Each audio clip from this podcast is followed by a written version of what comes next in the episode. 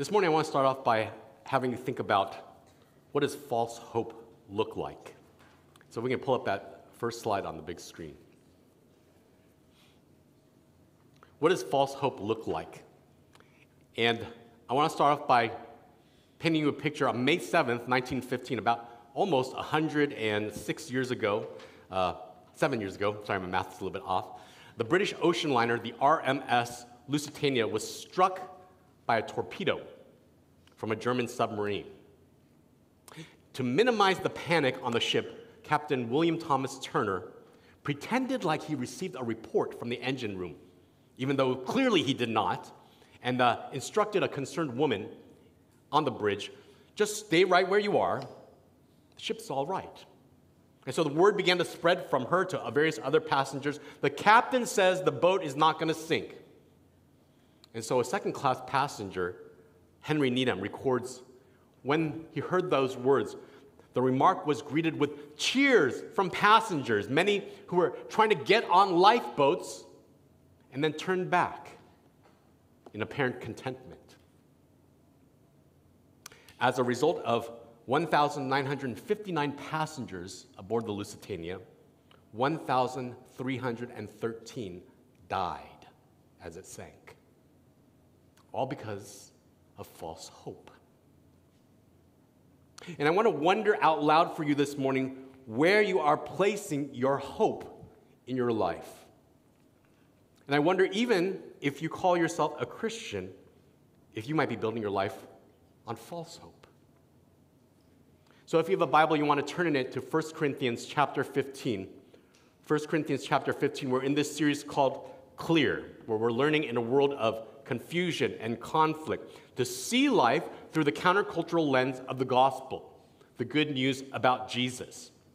And that the Apostle Paul, he writes to this cool, hip, urban church in the city of Corinth, that instead of being blinded by the values of this world, to learn to see clearly through your identity in Christ, that as you are loved and forgiven and transformed through the cross, that Jesus guides us and grows us in holiness and unity together that is distinct from the world. And then he shows us in this letter how to apply it to various areas of life, from sin and conflicts and relationships and controversies and ministry. And today, Paul moves from addressing the disordered practices of their church to the disordered beliefs that they have about the resurrection, to challenge them if they really understand where they're placing their hope in life. So First Corinthians chapter fifteen, verse one. Now I would remind you, brothers, of the gospel I preached to you, which you received, in which you stand, and by which you are being saved, if you hold fast to the word I preached to you, unless you believed in vain. For I delivered to you as of first importance what I also received, that Christ died for our sins in accordance with the Scriptures, that he was buried, that he was raised on the third day in accordance with the Scriptures, and that he appeared to Cephas, that's another name for Peter, then to the twelve. Then he appeared more than, uh, to more than five hundred brothers at one time, most of whom are still alive, though some have fallen asleep. Then he appeared to James, then to all the apostles. Last of all, as to one untimely born, he appeared also to me. For I am the least of the apostles, unworthy to be called an apostle, because I persecuted the church of God. But by the grace of God, I am what I am. And his grace toward me was not in vain. On the contrary, I worked harder than any of them, that it was not I, but the grace of God that is with me. Whether then it was I or they, so we preach, and so you believed. In verses one and two, Paul reminds this fractured church why they're gathering, what, what is of most importance, what is unifying them, to hold fast to the gospel about Jesus, upon which all of our hope for being saved from sin and suffering and separation from the love and life of God for eternity. That if that's not real, then all this faith stuff is pointless. And so he go, rolls into, how do we know that Christianity isn't just a delusion of religious minds? Well, many of you already know this story, but over three hundred direct prophecies occur in scriptures about this coming Messiah, a Savior, King, that are all fulfilled completely in Jesus. And in verses three and four, what we find is that a first and most importantly of which from these fulfilled scriptures is that Jesus dies for our sin, is buried to confirm that he's dead, and then raised on the third day from the dead, all in accordance with scripture. Now you can read from hundreds of years before Jesus, Isaiah chapter fifty-two and fifty-three, Psalm chapter sixteen, verse ten, talking about resurrection. Psalm twenty-two, a lot of the things that we hear about in Jesus' death, even like the dividing of his clothes, et cetera, all in Psalm twenty-two. Hosea chapter six, verse two, all fulfilled scripture about being raised on the third day from the dead. And Jesus himself repeatedly declared, I will die, and three days later will rise, in Matthew sixteen, verse twenty-one, over and over. Remarkably accurate, specific, historical testimony of fulfilled scriptures. So there's the testimony of fulfilled scriptures, but there's also the testimony of all these eyewitnesses. We see again and again it says, he appeared, he appeared, he appeared. In verse five and six, he appeared in his glorified flesh to Peter and the twelve disciples. Okay, but maybe these twelve, you know, they're, they're kind of a biased audience, right? Maybe there it's just a myth that they fabricated because they're biased followers of Jesus trying to create their own personal religion and personal agenda and cult uh, whereby they can profit from that. Except we know that through history, none of them received any power, any influence, any riches. They didn't gain anything. Instead, they all faced beatings and hatred and murder, and yet they still testified about the risen Christ, even as some of them were dying. So it can't be for gain. And then Jesus continued appearing for forty more days after his resurrection to crowds upwards of five hundred people, many of them whom the Corinthians could personally interrogate if they wanted to because they were still alive at the time of Paul writing this letter. Alan, did Jesus really rise from the dead? Yeah, man, I was there. I saw him. And then I want you to imagine if your big brother claimed to be the Son of God and Savior. You'd think he's out of his mind. And the same thing happened to Jesus' half-brother, James, who grew up with Jesus. And Scripture tells us he started out not believing his brother. John chapter seven, verse five. None of his brothers believed in him. This, our older brother is walking around telling people he's the Messiah, the Savior, the Son of God. It's weird. But then in verse seven, he himself saw the risen Lord, started worshiping Jesus as God, pastoring a church for Jesus, as did all these other apostles that God sent and empowered to establish his church. All these apostles had to be eyewitnesses of the resurrected King. And in verse eight and nine, finally, Jesus also appeared to Paul. And he described himself as one untimely born. That all the other apostles encountered the risen Christ during his resurrection, during that period. But Paul was late to the party. He's the only one of the apostles who only encountered the risen Christ after Jesus had already returned to the Father in heaven. And so he considers himself the least worthy apostle, because you may remember his history in, Acts, in the book of Acts. He believed that Christians were worshiping a false god. And so he dedicated his life to eradicating Christianity. But then he met Jesus on a road to Damascus and went from murdering Christians to pastoring them. And so in verses ten through eleven, despite all the things that he had done, his persecutions and his past, God showed Paul undeserving forgiveness and acceptance and kindness and grace, and transformed him and all these other apostles from unlikely witnesses into bold preachers of good news, that Jesus died for our sins, that he rose as our Savior, all the way down, preaching that all the way down to the Corinthian church and to us today, so that we might believe and receive Jesus, his life, his salvation forever. And so I want to challenge you, just like Paul's challenging the Corinthian church. You know, the life and death of Jesus, easy to believe. Incontrovertible evidence, historical fact, attested to by non-Christian Greek and Roman and Jewish historians of Jesus' day that you can still look up today. But I want you to also have confidence not only in his life and death, but also in the resurrection of Christ because of the testimony of fulfilled scriptures and the unlikely eyewitness accounts of friends, family, doubters, enemies. This is the central hinge point from which all of Christianity revolves. Come on, Pastor. This is what you're going to do on Mother's Day. So what? What is, why does this matter to us? Look at verse twelve. Now, if Christ is proclaimed as raised from the dead, how can some of you say that there is no resurrection of the dead? But if there is no resurrection of the dead, then not even Christ has been raised. And if Christ has not been raised, then our preaching is in vain and your faith is in vain. We're even found to be misrepresenting God because he testified about God that he raised Christ, whom he did not raise, if it is true that the dead aren't raised. For if the dead aren't raised, not even Christ has been raised. And if Christ hasn't been raised, your faith is futile, and you are still in your sins. Then those also who have fallen asleep in Christ have perished. If in Christ we have hope, in this life only, we are of all people most to be pitied. Man, Paul is going into some dark places this morning. So here we go. In verse twelve, what's happening? Here's the problem. Some of these Corinthians who say they are Christians are starting to murmur to each other, you know what? I don't think that there is any real physical resurrection of the dead. You see, they were adopting the prevalent worldview of, uh, of Greek philosophy in their day and age, that your physical body somehow is corrupt and unimportant, but your soul will live on unshackled and kind of just sheds the body like an old snakeskin that we don't need.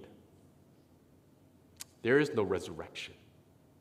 And in thirteen and fourteen, Paul says, well, here's what you lose. If there is no resurrection of the dead, that means that not even Jesus. Jesus never rose too, because you can't just have an exception if the rule is nobody rose from the dead. And that means that everything we preach, everything we place our hope in is pointless. Because if Jesus isn't risen, then we lose everything of real and lasting value. And here's how he demonstrates that. Verse fifteen and sixteen, if the dead aren't raised, then there's no church. Because if Paul and the apostles are liars about God raising Jesus from the dead, then don't listen to any of our teaching. It's all untrustworthy. It's all myth. It's all folly. It's a waste of your time and energy to come to church because everything in the New Testament is an explanation about the implications of the resurrection of Jesus. Like, if Jesus is raised from the dead, how does that affect our decisions and our directions? How we deal with our family and our future and our fulfillment because Jesus is alive, then we don't listen to a crew of con men. Verse seventeen, if Jesus is not risen, then there is no forgiveness of sin. You see, the wages of sin is what? Death. Because we're turning away from God, who is the source of what? Life. You can't walk away from the source of life and enjoy all those good benefits from him. So if Jesus is just bones in the ground, that means he didn't die to take away our sins. That means he doesn't rise to overcome the repercussions of sin and death and separation. Then all of us are just sinners, stuck in our sin, enslaved by death, disconnected from God. Verse eighteen, if Jesus is not risen, then there's no future. Those who've fallen asleep in Christ, in other words, those who have died after placing their faith and their future in Jesus' resurrection, that someday I will rise too with them. They're truly done. They're truly gone. They're just ashes and dust. And not sound overly nihilistic, but they're not in a better place now. Being in a hole in the ground is not better. If there's nothing more than this life, that means there's no heaven, there's no hell, there's no help, there's no hope for you. Verse nineteen, if Jesus is not risen, Christianity is just another pitiful religion that only provides temporary hope for this life. And if all you have is ten tips, ten tricks for more success, more money, more happiness, a better health, better relationships, a better you, and then you tack on some vague spiritual references and maybe a Bible verse. That's just moralism for today, not a gospel for forever. And so, even if this is the Corinthians thinking that my religion, well, it works It works for me now, right? Even if your religion works a little bit now, if it's not forever, then it doesn't really work, because it's not enough to subjectively just make you feel better for today. Objectively, will it get me through the grave to the other side of eternity? And if Jesus is dead, the answer is no. If Jesus didn't pass through life, uh, through death to life, then that means none of us will, and we are pitiful fools filled with false hope. So, question for you. You say, most of you, that you're a Christian. Are you building your hope and your life and even your spiritual life on something that lasts in the resurrection of Christ, or something else? And here's what I mean. Things like building your life, your hope in your money or marriage or moralism. I say I'm a Christian, but if God will bless my financial life, then I trust in him. And if I things tank in my, my finances, then I'm, I'm angry with him. Building my hope in my life. Or if God gives me a, a marriage partner and I have a happy marriage and life and I devote all of my attention and devotion into my wife or my husband and building a family together, what are you really building your hope on? And Paul says, why does that matter? If Jesus is still dead, what do we lose? Everything that matters, everything that lasts. And so what do we gain if the resurrection is true, that Jesus is alive? Verse twenty. But in fact, Christ has been raised from the dead, the first fruits of those who have fallen asleep. For as by a man came, uh, for as by a man came death, by a man has come also the resurrection of the dead. For as in Adam all die, so also in Christ shall all be made alive, but each in his own order. Christ, the first fruits. Then at his coming, those who belong to Christ. Then comes the end, when he delivers the kingdom of God, uh, the kingdom to God the Father, after destroying every rule and every authority and power. For he must reign until he has put all his enemies under his feet. The last enemy to be destroyed is death. For God has put all things in subjection under his, Jesus' feet. But when it says all things are put in subjection, it is plain that Uh, he, God the Father, is accepted, who puts all things in subjection under him, Jesus. When all things are subjected to him, Jesus, then the Son himself will also be subjected to him, his Father, God, who put all things in subjection under him, Jesus, that God may be all in all. I'm adding a few words that you're clarifying, because I know those pronouns are confusing. So in verse twenty, the fact is Jesus was raised from the dead as the first fruit, as the best fruit. What that means is that he is the guarantee for all the people who have fallen asleep. I love how the Bible describes Christians who have died. It's not that you're permanently gone. You're just taking a nap. Your body is at rest for a while, while your soul is in perfect joy and in the presence of Jesus, till those are reunited and renewed in your eternal and glorified state at the resurrection of the dead. And in verse twenty-one and twenty-two, as death from sin and rebellion were sown into all of humanity through one man, Adam, so also redemption and the resurrection to life comes to us through one man, Jesus, who lived sinlessly, who died sacrificially, who rose victoriously. That through Adam we sin by nature and by choice, but through Jesus we're forgiven and transformed to experience a new life, a holy life, eternal life.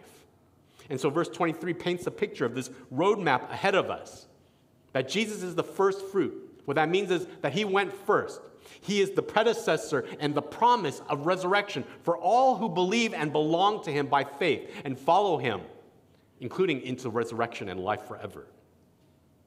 In verse twenty-four and twenty-five, then comes the end of history when Jesus returns in glory and everything gets straightened out. He's quoting and fulfilling Psalm Chapter one hundred ten, when God the Father will give the Son authority to rule and reign and defeat every cartel, every corrupt government, every oppressive authority, and subjugate all of them under his feet.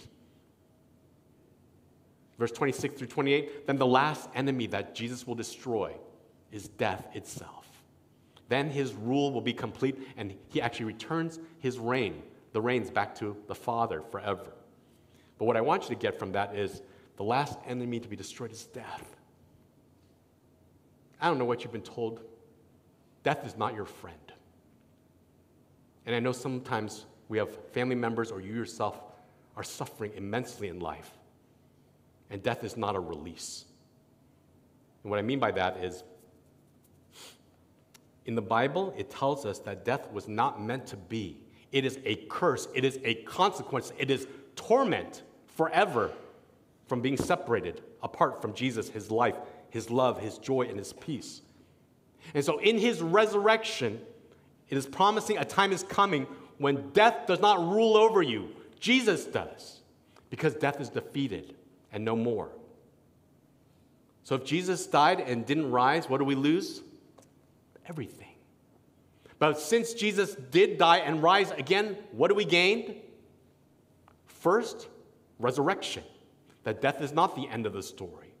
But also wanting you to understand from this passage that eternal life is more than just a uh, quantity of existence, it is a quality of fulfillment. That if Jesus is risen, then we gain life in his lasting kingdom with this good king forever.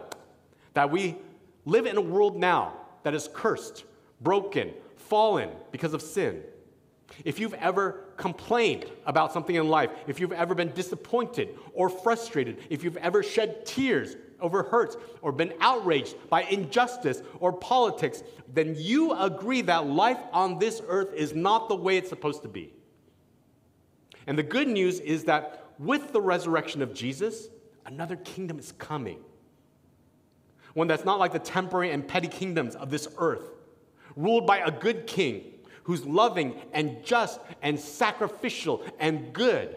And in his kingdom, Revelation chapter twenty-one, verse four says, there's no more sin or death or mourning or weeping. And so once again, I want to look at that question. What are you placing your hopes in in this life? What are you building your hope and your life upon? Because it doesn't matter if you finish your degree or get married, or have kids, or make money, or pursue your dreams. All good things, all fine things, but in the end, there will always still be something missing. Eternity with God in his kingdom, no matter how much of this life seems to work out, it's still not going to be what you expected, what you anticipated, what you really longed for, because it's still not his kingdom, and we've yet to see the king. And Paul says, if Jesus did rise, then he's our king, and he's coming again to fully and finally establish his kingdom here on earth. That through Jesus' res- resurrection, there's hope in this life. There's the promise of eternal life, and in between, everything in between that truly matters to the human soul. Pastor, we're humoring you by sitting quietly, but uh, you know, how does this actually, how does the Corinthians' doubts act about resurrection actually apply to me in my life? Let's look at the last pa- section of passage, verse twenty-nine. Otherwise, what do people mean by being baptized on behalf of the dead? If the dead aren't raised at all, why are people baptized on their behalf? Why are we in danger every hour? I protest, brothers, by my pride in you, which I have in Christ Jesus our Lord, I die every day. What do I gain if, humanly speaking, I fought with beasts at Ephesus? And Paul's life is rough. If the dead are not raised, let us eat and drink, for tomorrow we die. Do not be deceived. Bad company ruins good morals. Wake up from your drunken stupor, as is right, and do not go on sinning, for some have no knowledge of God, and I say this to your shame. This is a weird passage.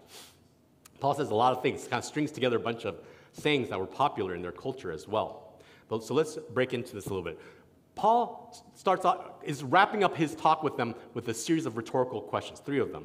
Verse twenty-nine, if there's no resurrection for those who have been baptized and they already died, then why are we bothering following their examples, getting baptized on their, by their example too? Because baptism is a symbol of our body rising again through the resurrection of Christ. Don't be baptized on their behalf. Don't follow that example. Verse thirty, if there's no resurrection, why do we endure this constant persecution? You see, back then, for a Jewish person, or maybe even a Gentile person, to uh, come and follow Jesus, to disown their, their former life and their former faith, back then you would be disowned by your family. You would be ostracized by your community. You'd be oppressed financially. You might be abused, even fatally. Why bother being enduring all this persecution? Verse thirty-one and thirty-two, Paul makes it personal. Why is Paul himself sacrificing and suffering for the sake of the Corinthians' faith if Jesus is not risen and the dead aren't raised with him? And the answer to all three of these questions, why bother if there's no resurrection? You shouldn't. There is no good reason.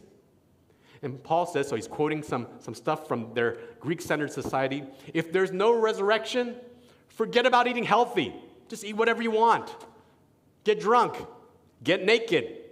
Spend money on whatever you want. Use whoever you want, because tomorrow we die, and there is nothing afterward.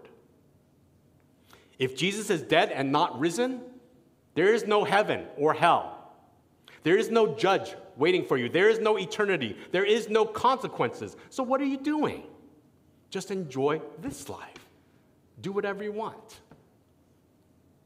And you see, that's the Corinthians' real problem in this passage, how they're living. Because in verse thirty-three, it says that they're listening to the wrong crowd. Don't be deceived by bad company and bad theology. Anyone who says to you that Jesus is, isn't really resurrected, it's just this, it's just symbolic, not salvation. It's a metaphor to guide us to be more enlightened, more moral, better human beings. And then you need to hear, God did not send his son to make bad people good, but to make sinful people forgiven, to make dead people alive in the resurrection of Christ. And so verse thirty-four, as a result of buying into this, these bad influences, these Corinthians, they're like people who are e- eating and drinking and li- living as if uh, tomorrow they'll die, but will not rise afterwards. And Paul says, you need to wake up from your drunken stupor. You need to come to your senses from your ignorance and your indulgence. You see, they are ignorant about God and his resurrection and how that impacts our lives. And so they end up indulging themselves in their sins. It's we intellectually believe this thing, or we, we're kind of heard about this thing, but it doesn't really affect our lives. We don't really trust and follow it, so we're going to live the way we want. Wonder how many Christians that describes today. And so it's not an intellectual objection to the resurrection of Jesus. It's a hardness of heart. Some of the Corinthians, they're questioning the resurrection. Not denying it, they're questioning it because what are they doing? It says in verse thirty-four, they're sinning. At the end of the day, they're left with this decision. If I believe in the resurrection, then I'm going to have to repent of sin and trust and follow and obey Jesus. But if I convince myself there is no resurrection, then what do I get to do? I don't have to stop sinning because nothing happens to me after I die. We're just all worm food. There's nothing more. There's nothing good. There's nothing bad that's going to happen to me. And it's very common in our postmodern condition, the way that our society thinks today. We're obsessed with the present. Like, how does our spirituality, how does our faith affect the present? Which is good things. I think one of the, the things I'm most pleased with about the, the direction of the church over the last ten years, not just our church, the church capital C, is that there is a openness to seeing how does God's justice apply to our world today? How can we invite the kingdom of God for heaven to come to earth and be manifest in the work of followers of Jesus? But unfortunately, the, the flip side of it is that, is that our postmodern condition, we get so obsessed with the present that we're ignorant about the future. That we can't just have a short-term trajectory. We need a biblical mindset that eternity is a really long time, as either God's friend or as God's enemy.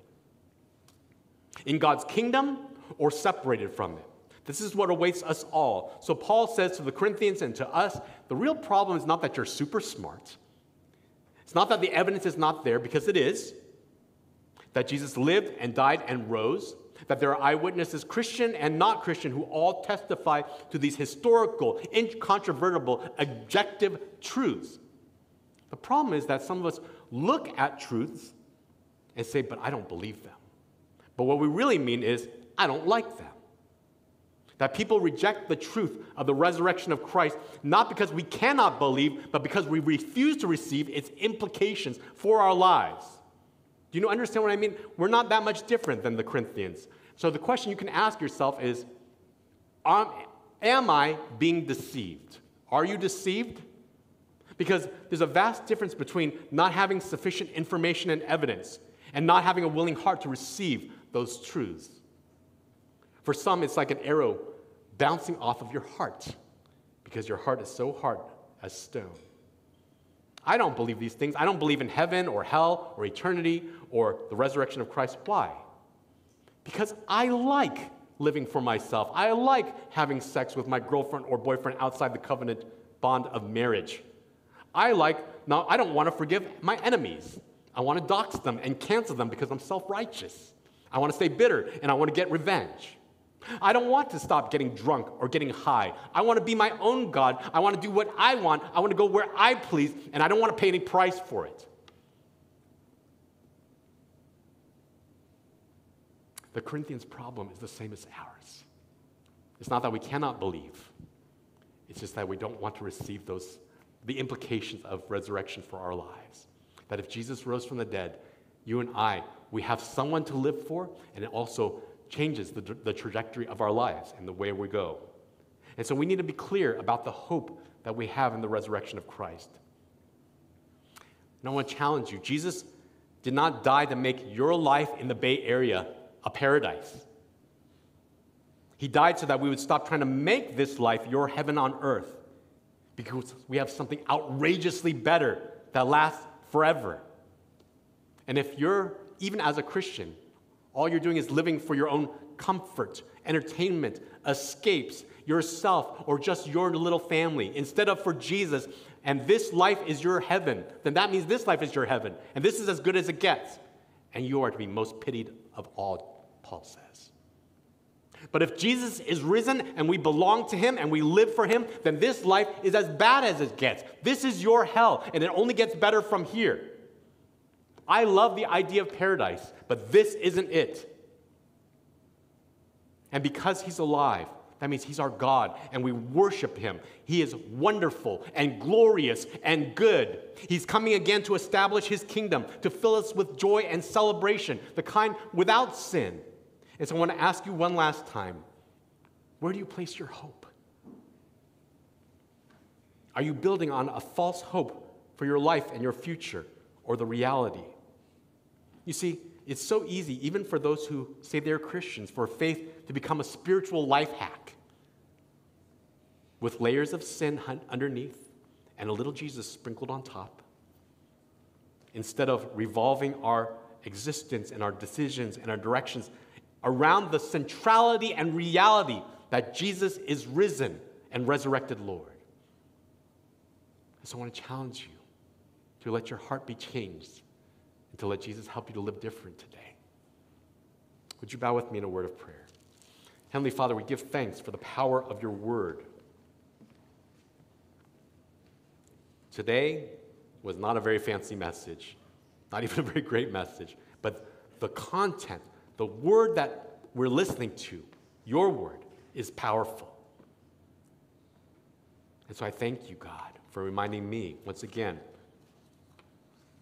that we can, we must receive the beauty of the resurrection of Jesus.